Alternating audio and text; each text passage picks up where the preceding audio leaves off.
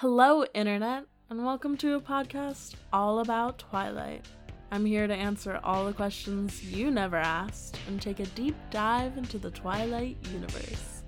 I'm your host, Grace, and this is To My Chagrin. I think that the first time she was ever let out was after she produced this masterpiece. And then they're like, okay, now go, go to the world. Kind of like the Poot Lovato theory. And then we go to chapter 18, The Hunt. This is where the three vampires that have been foreshadowed a little bit, I think, like very little. Um Yeah, so that's something I noticed pacing wise. mhm. The main antagonist, I guess, of this book, like shows up fully so late in the game. Uh-huh. It yeah, these this is like I learned recently that there's like a pretty popular conviction of storytelling where the climax is supposed to come like at the end. Mhm. And she definitely took that very seriously. We are on page 376 out of how many? There's I'm flipping through, I'm flipping through 490 something. So like there's barely 100 pages left and she just introduces big bad evil guy. she um this is where the Bella always describes them all as beautiful, which I totally get. Like that's part of the like vampire appeal. But there's like more frightening aspects to them that I think she could have focused in on.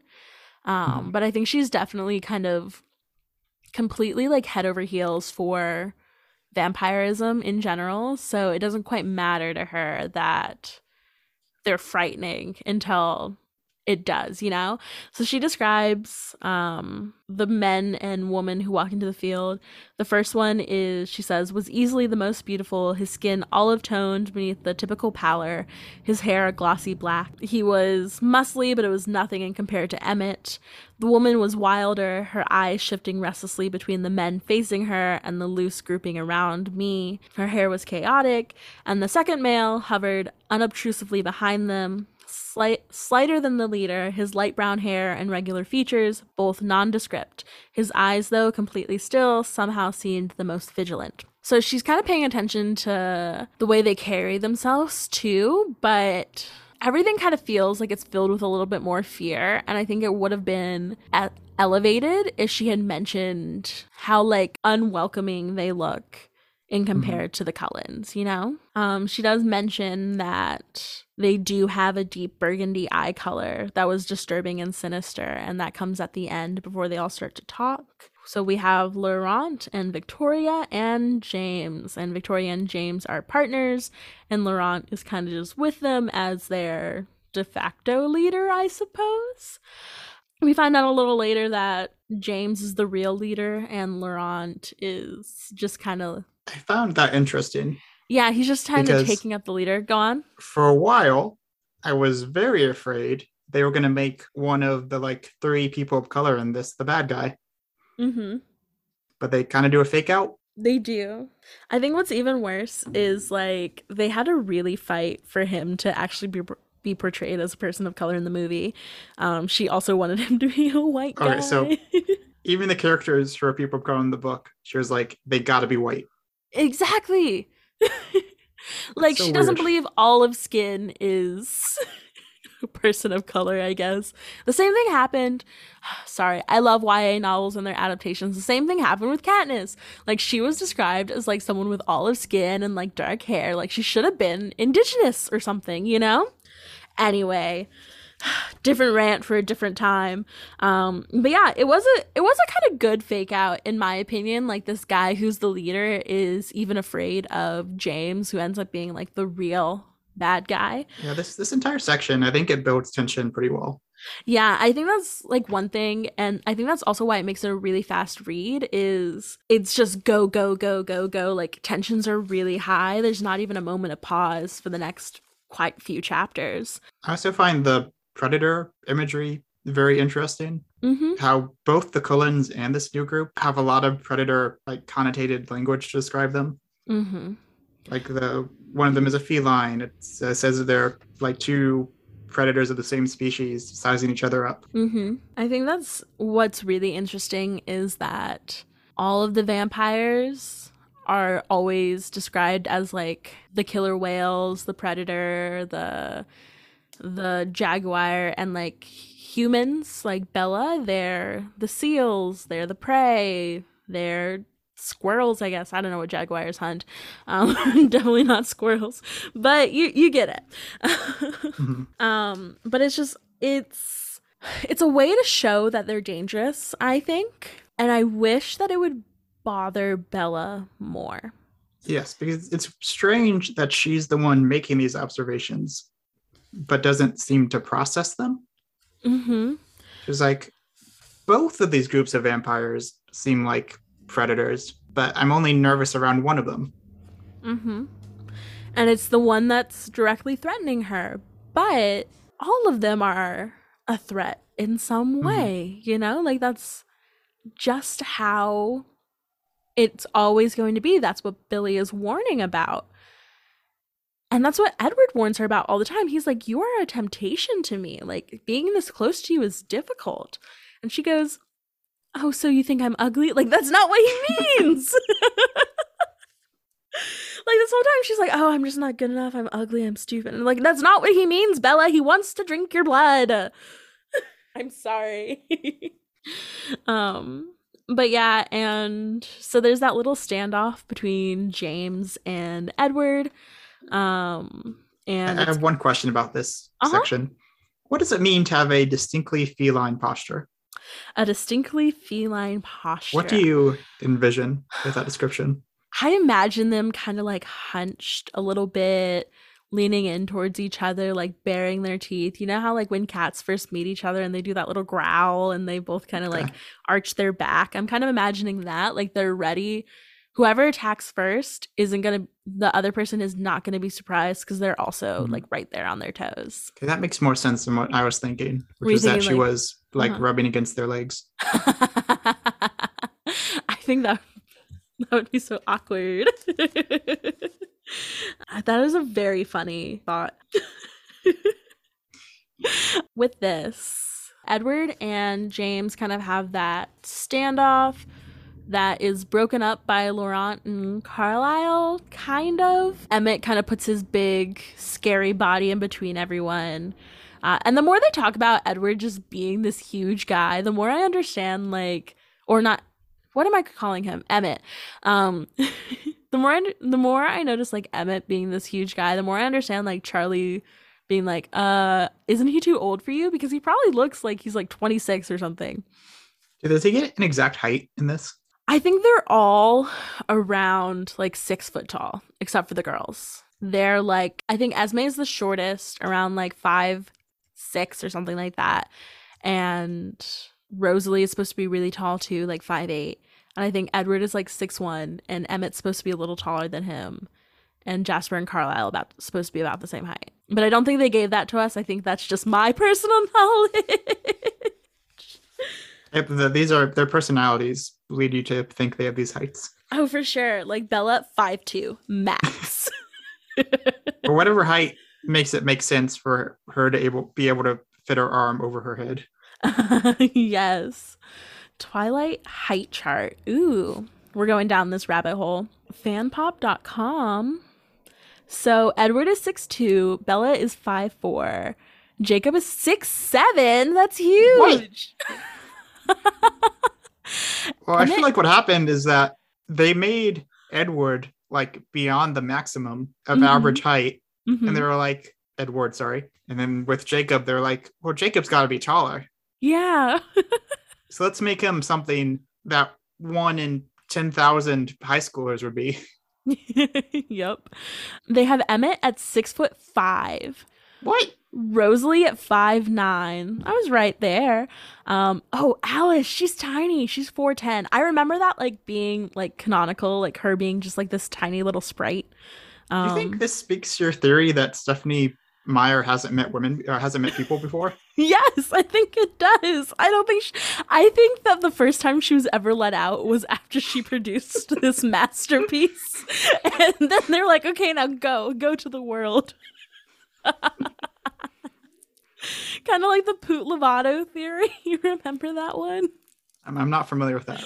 Oh my gosh, it's like this terrible photo of Demi Lovato back when they were like um kind of like a teen and or like earlier 20s, I think.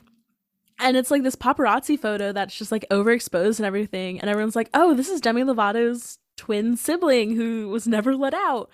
Um it was just like this complete terrible internet theory that there was a Poot Lovato who is Demi's twin who lived in the basement their whole life. It's Oh. so not funny, but it's so funny. Say this: just- if Twilight was Stephanie Meyer's ticket to freedom from a dungeon, then I think that makes it a lot more compelling. yes. That explains many of the choices made in it. it explains so many choices. Um but okay, Alice is 4'10, Jasper is 6'3, which is huge. Esme is 5'6, so around Bella's height, and Carlisle is 6'2. Where are the 5'11 guys in this book? Where's my representation? Nobody's allowed to be 5'11. Goodness gracious, this place is. when you become a vampire, do you just like grow high heels out of your feet?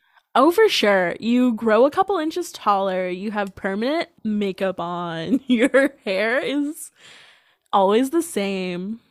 Is It's that part of the because being a vampire is supposed to make you more attractive to attract prey, right? Do you think it Mhm. literally adds height to you? Maybe. Like tall people are sexy. That's the that's the Are we are we blowing this open? you can say, yeah. In, interesting. Okay, what a weird thing to have. Um, their heights. So they have that little standoff. They get separated, and everyone is like on edge and like running away. Um, Edward and Alice and Emmett all go one direction, and Carlisle and Rosalie and Esme and Jasper all go another direction with Laurent, at least. I don't know if James and Victoria really follow.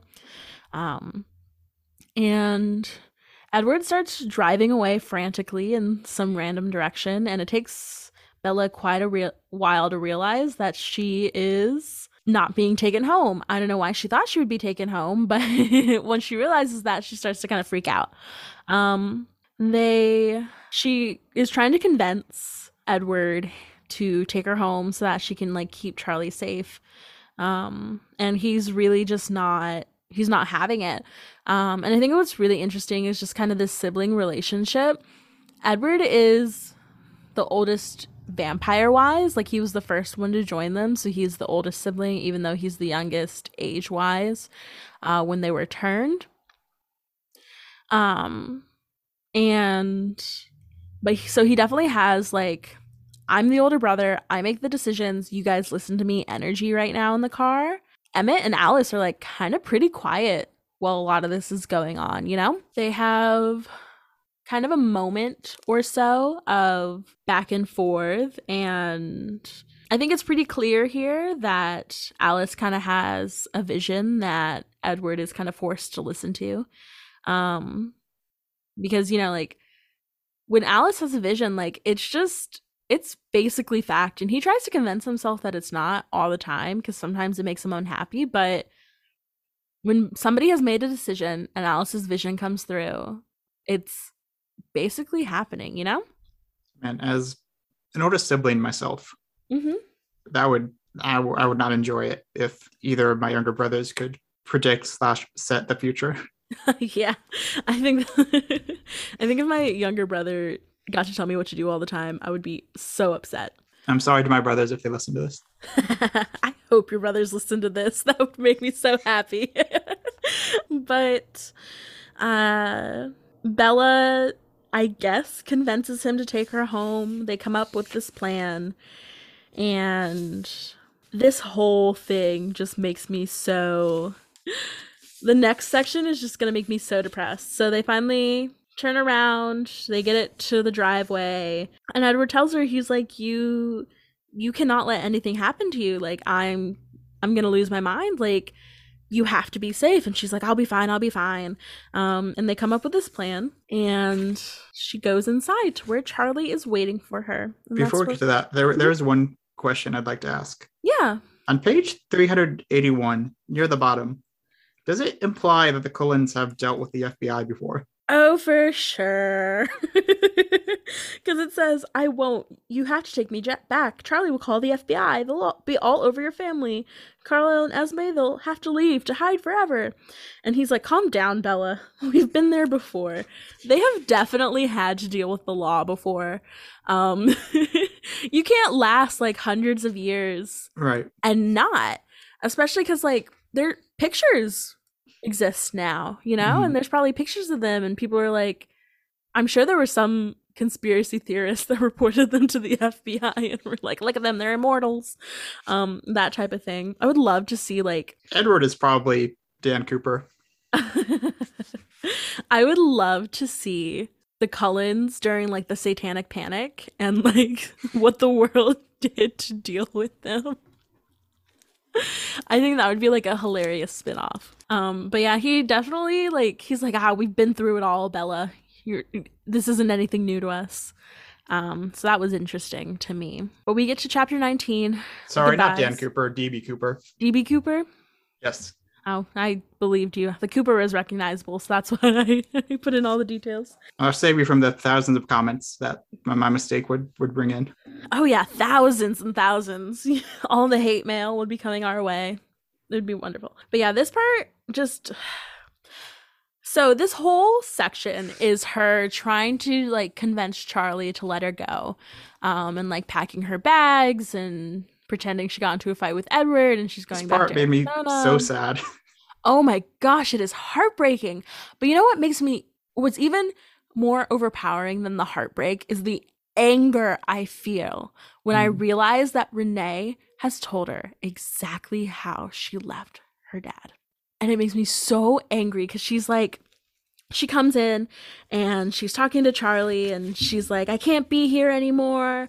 I hate this place. Like, I'm gonna get stuck here just like my mom, the stupid old town. And like, she leaves by using the same line that her mom did. She says, Let me find it real quick. It's messed up.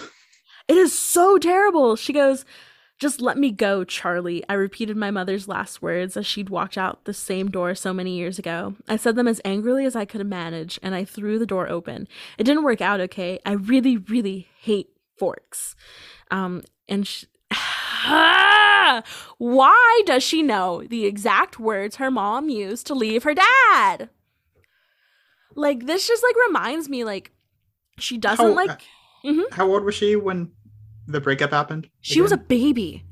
Oh oh, my god, she was a baby So she didn't witness breakup it. happened. She did not witness it. so her mom told her that. Her mom told her it. Ah, it's so weird. Her mom told her the story of leaving her dad and not just saying like, "Oh, I didn't really like forks. I had to leave." She like probably reenacted it. She was like, "I stormed out the door and I said, "Charlie, let me go." And Bella just like consumed that and kept it in her brain and now she's using it against her father.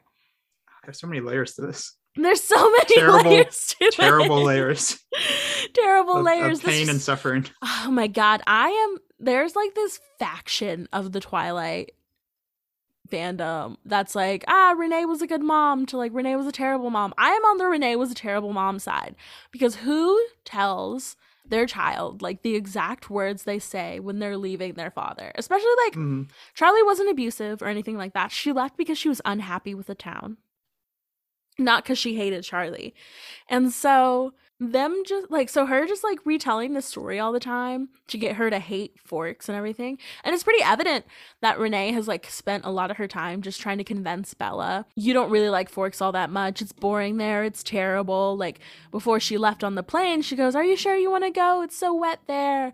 And like, most of the time, Bella like spent a couple summers in Forks and then when she was like 10 she told Charlie like she was like I'm never going back to Forks you have to come down to visit me that type of Thing. and it's just like I don't know it just like is another level of This is absolutely terrible. Frustrating. This part, this whole section makes me so sad. Uh, So I look exactly like Charlie does in the movies. yes. And I think uh, that has caused me to view him with even more sympathy than I would probably already get him. Yes. and uh, we're not video chatting, but I'm wearing a green flannel in uh, to embody him. oh my goodness, I love it. And I also Um, have a uh, Robert Pattinson t-shirt. you have a what? Okay, there's a lot of layers to this. So you know Robert Pattinson is Batman now. yes. There's a podcast that I listen to Uh huh. called The Weekly Planet. The Weekly Planet. Yes. And you know that when Ben Affleck was Batman, Uh huh. his nickname was Batfleck. Uh huh. So the the uh, the podcast was theorizing on what Robert Pattinson's Batman name should be, No. and they were torn between Rob Bat Pattinson and Robert Pattinson. So they chose both. Rob Bat Battinson. Yes, Oh my goodness. and that's what my T-shirt says. I I will send you a picture. I'm gonna need pictures of this. Um, it's And between this podcast uh, and the movie coming out like two weeks ago, hmm is the most relevant this shirt will ever be. oh for sure. I And also, we got to talk about the baseball scene where he uses a bat. yes. Oh my god, so many together. layers. So many terrible layers. Oh my goodness. Um, but yeah, you do have the Charlie mustache, which I think is so funny. Like it looks good on you. I just, I just think it's so funny. Like that mustache is like come back in style, you know? Lucked out because it's the most facial hair I can grow.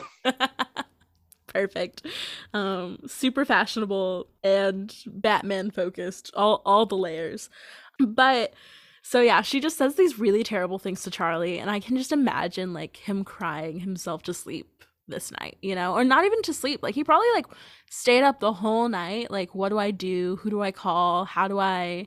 Also, I don't think he's necessarily from an environment where he was taught how to deal with feelings like this. Mm-hmm. So it could be especially challenging for him. Oh yeah.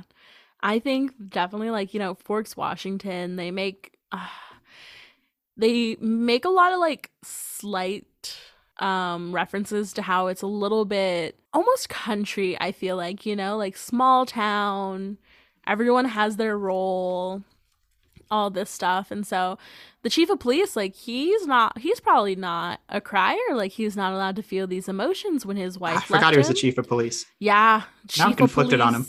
I know. How do you betray me, Charlie?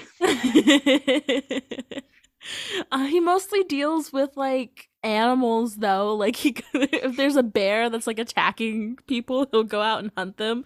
Like there's like almost no instances of him like being an actual police officer. In You think he, he would have been responsible for taking down Hank the Tank? Oh my god. Is that in, is that in his jurisdic- jurisdiction? Uh, absolutely not. but if anybody had called him, he would have he would have stepped up. Um,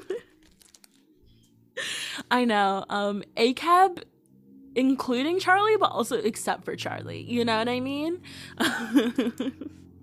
All Charlies are blessed. all all Charlies are blessed. Perfect. Um but this this hurts. And I know he was hurt by it. There's like no way he is obsessed with Bella and even though he s- doesn't know how to be with her, you know, like he spent so many years alone, right? So most weekends he goes out fishing or he does other things because that's what he's used to. And she keeps saying she's like, "Oh, I don't really want to spend time together. I'm fine. You go do your thing." And so he does it. And so it almost looks like he doesn't really care for her. He doesn't want to spend time with her, all this stuff. But if you like read between the lines, you look at what's going on, he is always like kind of making comments where he's like, "Oh, what did you do today? Like what's going on? Like how's your life?" And it's not like small talk. It's like him trying to like bridge that gap that's so vast between them. You under, you know? Mhm. And also, like he lets her go. Uh-huh. Like he wants what she wants. I know. He's not going to force her to do anything. I know. I think that's what makes it like the most hurtful. he really like he does not stop her even if he even if he doesn't agree with her decisions he's always like okay bella i trust you you're smart i believe you. And then and then this you know? Oh my gosh it hurts it hurts my heart. And then it kind of continues. She like drives away and edward like takes her spot and they drive to the house and um she gets scared by emmett jumping into the bed of her truck which i think is so funny. And like edward just like slapping his hand over her mouth i think is like the funniest image. Because like he's like a vampire. He has to like do that so gently but i know he wanted to do it like so harshly you know? Um so i just kind of imagine like if he hadn't been super careful like her head probably would have like caved in in that moment. Like it's terrible. Um but uh he kind of tries to bring it up about small town blah blah blah and she admits she was like that's the same thing my mom said to him when she left him you could say that I was hitting below the belt. And Edward like swears that he'll forgive her, which Charlie will. Charlie loves her. But I don't know, man. Like I don't even know if he's angry right now. He's probably not. I don't Or think he can I think he's just hurt. her. Yeah, like I don't I don't imagine Charlie being angry and upset and all that. Like he Mhm. seems He seems like a man who internalizes a lot of things. Oh yeah. And it doesn't like come out in like those kind of evil ways that it Mm-hmm. can.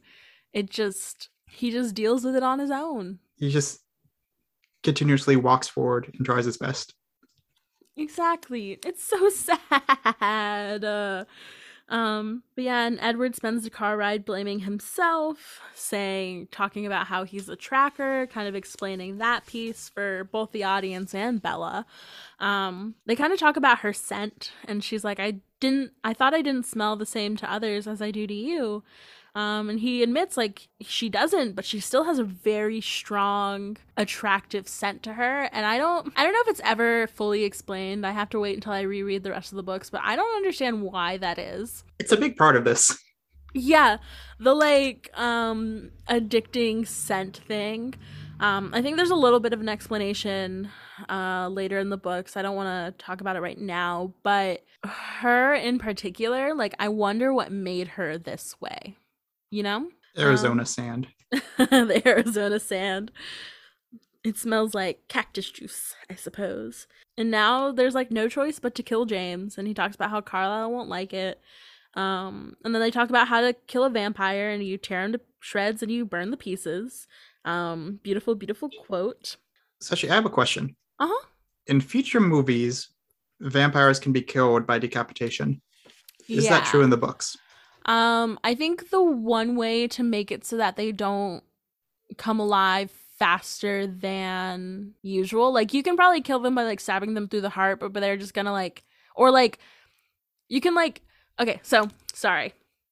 I think with that, like the decapitation, I think it's more of like a visual representation of you have to tear them apart so that they can't move long enough for you to burn them.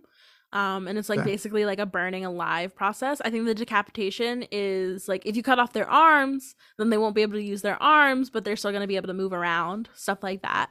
And so, like, kind of like taking off their head is a little less gruesome than like the arms, the legs, the torso. That's pretty like that. interesting. You do? I do. Um, I I think as a whole, the the vampire lore in this is interesting, Uh huh. and it gets a lot of flack, but I think it's creative, and I think there's no such thing as like a true vampire canon. yeah. Like every version is different, and I think this one they try to explain the logic behind like all the weird lore elements, which most works don't try to do. Mm-hmm. I think it is interesting how a lot of their powers and appearances are are built to make them more attractive to prey. Mm-hmm. I think that's very interesting. There's a unique take on how to kill them. Mm-hmm. And also, I think it's not how someone might think this book would end with a big vampire fight. yeah. I think that uh I think that's a really f- way to make it like this isn't just like a romance novel, it's like it's fantasy on top of it, you know? Mhm. It's it's YA fantasy and there's real consequences in this world as opposed to it just being a Romeo and Juliet story. But yeah, I think I think the vampire lore is really fun. Um, I think that she does a good job of kind of showing a good amount of it, but some of it you do just have to tell, um, which is mm-hmm. difficult. But she does a good job of like showing a good amount of it, the best that she can, and just kind of building out this like this is a world where vampires exist, where vampire lore is around, but it's n- didn't quite get everything right, which makes more sense to me than her finding a Dracula book and it being the exact thing about vampires, mm-hmm. you know? Or also, sometimes you watch a movie where zombies or vampires exist, but mm-hmm. nobody knows about them. Mm-hmm. And that can take you out of it. Yeah. I think that, you know, like human beings are curious enough that if th- certain things were like real and around, there'd be at least something about it for you to find out about. Like, I don't believe mm-hmm. that there would be a world where like zombies existed and nobody knew at all. Like, it was mm-hmm. a complete shock. and especially in this, because the Cullens are not very good at hiding themselves. Mm-hmm. so, if all vampires are like that, then it makes sense that there's information about them on the internet. Exactly. So I I agree. I think that's the vampire lore is really interesting, and I do like how um Bella is like Bella asking these questions isn't out of character for her. Like she right. wants to know more. And so her asking these questions and getting the answers is for the reader's benefit, but it was set up successfully. Yes, just for me the only issue is when she's impressed or shocked by the same thing multiple times. Yeah. But other than that, she's a good stand-in for learning about this weird universe. I think so too. But yeah, they have to tear him up and catch him on fire, which I think is interesting. Um, and then they get to the house, and Laurent is there, and it becomes like a little growl session. Um, and Laurent is like, I don't want to be part of this. Um, I'm going to the Denali tribe, and maybe I can learn about your ways some more, um, which I think is sweet. Ish, like I, you. Hmm? I am shocked that she said Denali and not Mount McKinley. What's Mount McKinley? What's uh, my understanding is it's the same area, but one is the native name and one is the the like white person name. Oh. And recently they've gone to using Denali more as the original name. Yeah, maybe that was like I don't think she's from that region. I think she's a little further east. Maybe. Um, Please fact check this before it gets published and delete that if it was wrong. no, no, you're right. I def- I searched it to Mount McKinley and Denali. It's the uh, it says why was Mount McKinley changed to Denali in 1980? Um, momentum continued to favor the name Denali after the Alaskan National Interest Lands Conservation Act changed the park's name to Denali National Park and Preserve. It's interesting. I think she I think she used the like indigenous name because she had already kind of had like this thought in her head that she respected indigenous tribes, you know? Um, mm like hmm. she had done all this research on the Quileutes and like their origins and stuff like that. And so it probably made more sense to her. Um, and it probably sounded more mysterious and cool too. That is to true. kind of have like continue that. Like she probably was like, oh yeah, like I respect natives, blah blah blah blah blah. When uh, that isn't quite true. Like she does not portray them that well. Um, and saying I'm going to McKinley. That's, that's not very exciting. Yeah, it's probably and Denali probably sounds just really exciting in comparison to mm. it hmm. all. That's interesting. I've never I didn't know that they were like two different places. I think that um for like a hot minute when I first kind of like heard about the whole like Twilight, Denali, blah blah blah. I was like, oh, the Quileutes and the Denali tribe must be like, or Denali area like must be made up, stuff like that. Um, but they weren't very obviously, as I quickly learned. Um, so I love learning new things. Um, I've, I've been to Denali. It's very nice. Really? Mm-hmm. Even Alaska. That's cool. I went to a town where a cat used to be the mayor. I love that.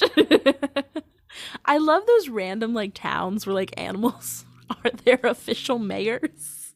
Yeah, although unfortunately I went there like three weeks after the cat died.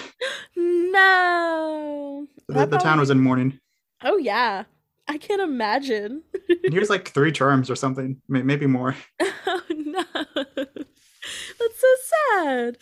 Um I guess I'm sorry to bring down the mood. it's okay.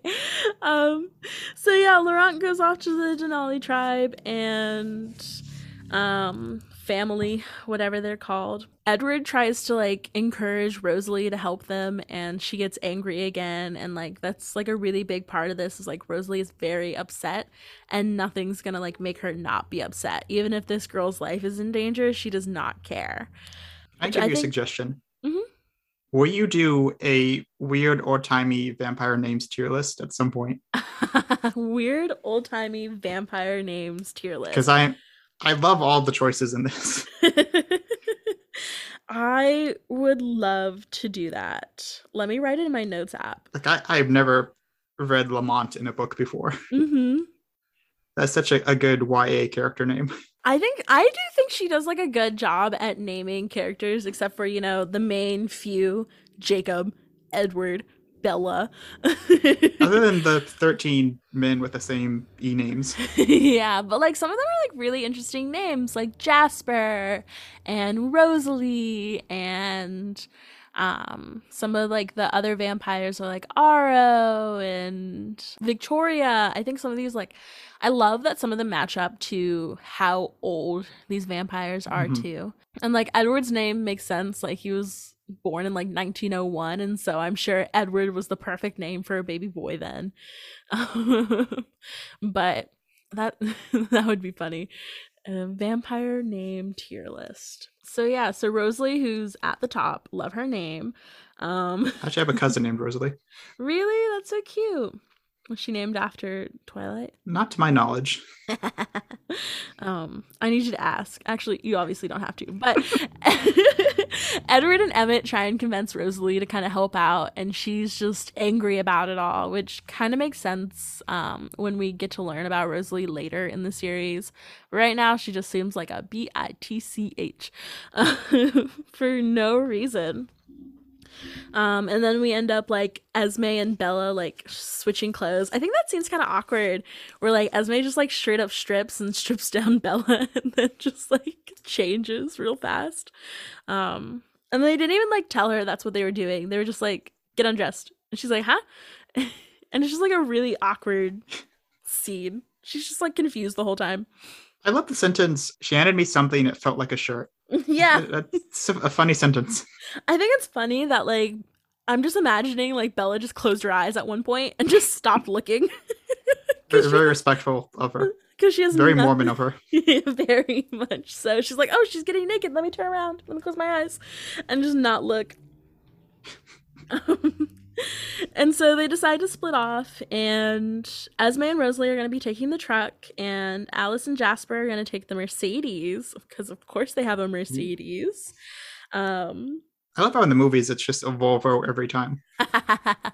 the Volvo, the shiny Volvo. Um, if you Less look exciting. up, if you look up the like 2005 Volvo, like it is not an impressive car, and.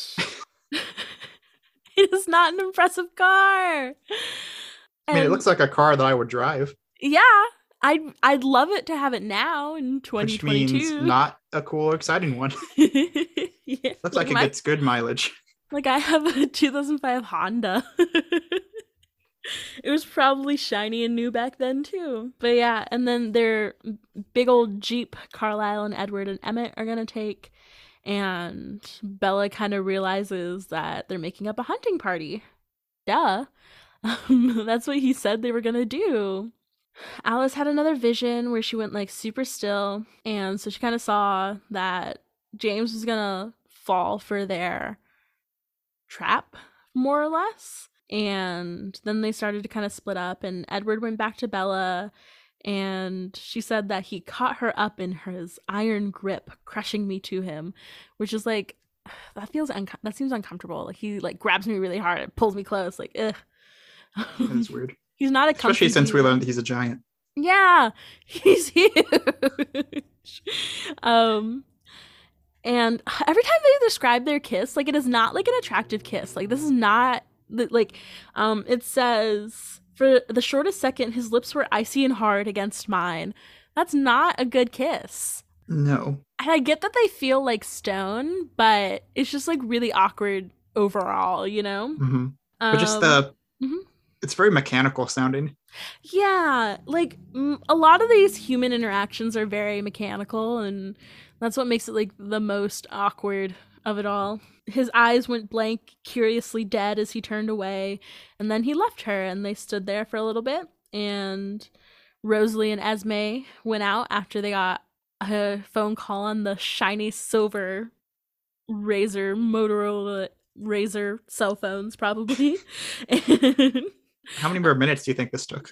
I think this took like three minutes altogether, you know? That's a good amount of minutes back then. Probably.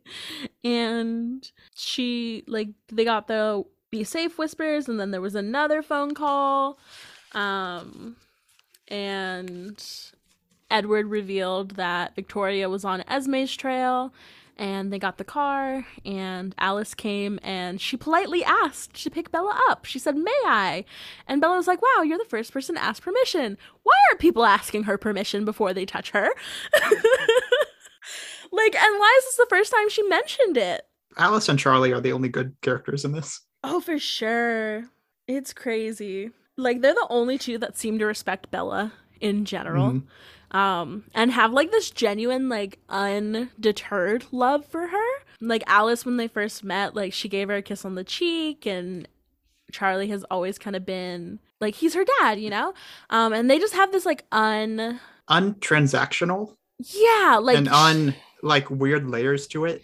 yeah like she doesn't have to do anything or be a certain way for them to love her Mhm. she just means a lot to them already which i think is like a really sweet. And i think like in the movies like alice and bella's friendship wasn't really described all that well.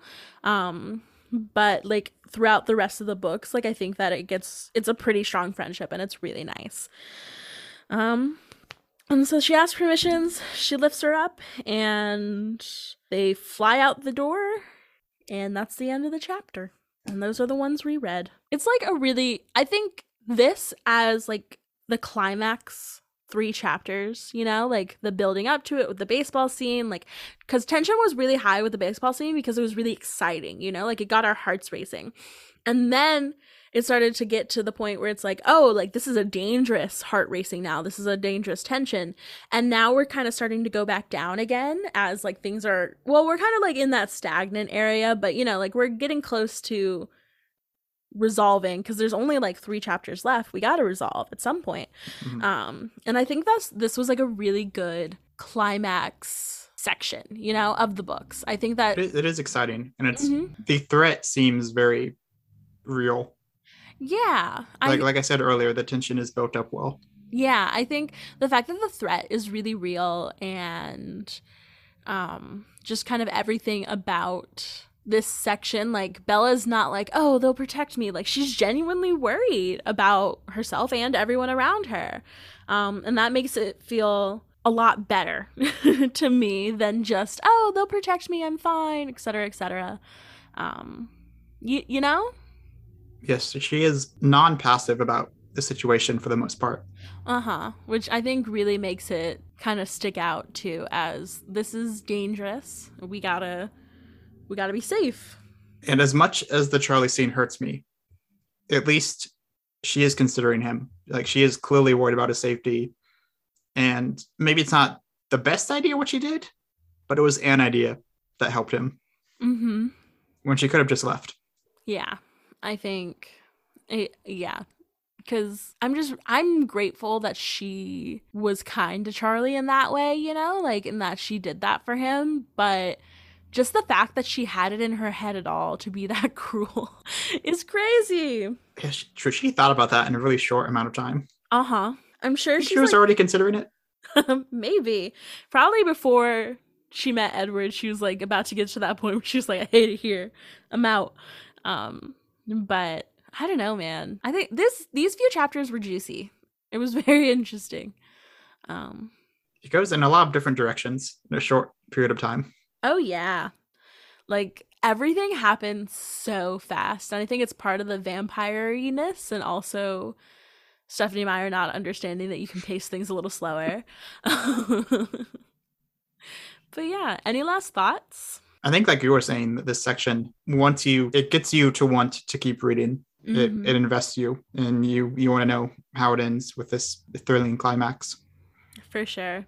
I I think she definitely could have picked up like more foreshadowing or Mhm. like hints of danger a little bit earlier to keep it more interesting. I guess at the same time, part of why this is compelling is the urgency. Uh-huh. So you can't have the vampires are so fast acting. It would be very difficult for them to show up, notice her, and then have like half the book of them chasing her Uh-huh. because that goes against the speed at which they're supposed to operate at. Yeah, that's very true. I think just in my head, it would have played out a little more similarly with the movies, you know, like mysterious deaths, humans under seeing that stuff is going on, stuff like that. Stuff that I happened um but was less of That's a good point. less of the focus um And since- in, Mhm. Uh, her father is the chief of police. It's really easy for her to learn about weird stuff that's happening. Exactly. Because like they go out to dinner every night, they might as well talk about it. Um and so I think like some of that happened. Um it was a lot more evident in the movies than the book. The book is very focused on I'm in love with Edward Cullen, what am I going to do to get to him? Hmm. and um so it's hard to kind of pick up on those smaller details when so much is focused on their relationship building. But that that is always the advantage of a movie is that they can show more perspectives oh, for sure. and they can show information that Bella doesn't know yet. Exactly. Which I which I kind of like appreciate in like movies in general. I just really enjoy them. And so, but I do appreciate I love books as well. And I just um I think that this is just like kind of evidence of Stephenie Meyer like she's not a bad writer. Like I think that she's good at writing what she's writing. Mhm. Um mm, people might not like what she's writing, which is totally fine, but she's doing it right. She's getting us enthralled in the world. Mhm. So, but yeah, this was fun. It was. I Thank you enjoyed. for having me on. Of course, I enjoy kind of like the perspective of I've never read Twilight before. I did this for you, and now there's so much to learn. I have many questions that I'm, I'm sure we can discuss in the future. oh, of course. Hi, everyone. This is the end of the episode. I want to give a special thanks to Andy Valentine on Fiverr for the music and Instagram user Lenovato for the podcast art. Both of their information will be linked in the show notes. This podcast is hosted, produced, and edited by me, Grace. And if you like this podcast and want more Twilight content, follow me on Twitter at ChagrinPod or on Instagram, also at ChagrinPod. And if you really like this podcast, share this with a friend who also loves Twilight, or a friend who hates it, because how else will they learn to love it? Doesn't quite matter to me who you send it to, but send it out. Don't have any friends? That's okay. You can leave a review on Apple Podcasts in hopes that a stranger on the internet finds it. This has been To My Chagrin, and I'll see you next time.